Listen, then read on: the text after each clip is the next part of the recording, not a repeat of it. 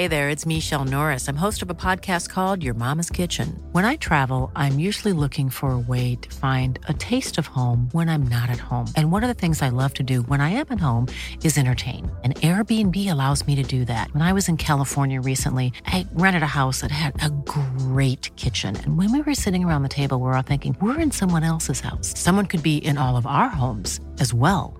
If you have a home, but you're not always at home, you have an Airbnb. Your home might be worth more than you think. Find out how much at airbnb.com/slash host.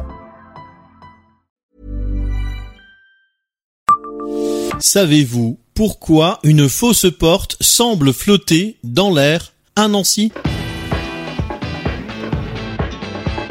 Bonjour, je suis Jean-Marie Russe. Voici le Savez-vous Nancy? Un podcast écrit avec les journalistes de l'Est républicain. Pour peu que les automobilistes qui passent rue des Frères Henri tournent la tête sur leur gauche, alors qu'ils sont à l'arrêt à un feu rouge, ce qui n'aurait rien d'étonnant dans ce quartier, ils apercevront sûrement des piliers qui dessinent une porte, mais comme flottant dans l'air, au-dessus du niveau de la rue. Ils sont même surmontés de pots, le tout inclus dans le mur d'un immeuble. Rien n'explique cette étrange présence sauf à tourner la tête vers la droite, cette fois pour apercevoir le square Bichat c'est le reste d'un ancien jardin, celui de l'hôtel de Fontenoy, dont la façade domine ce coin de verdure.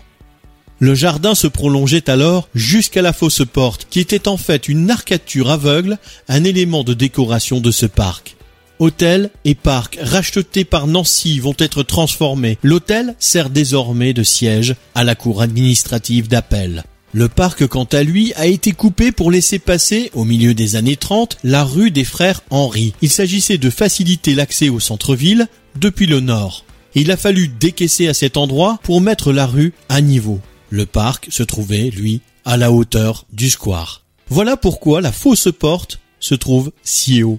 Pour l'anecdote, la rue des frères Henri, à l'image de la rue Guibal, n'a aucun numéro puisqu'aucune habitation n'y est accessible.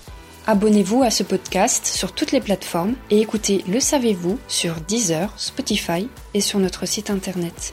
Laissez-nous des étoiles et des commentaires.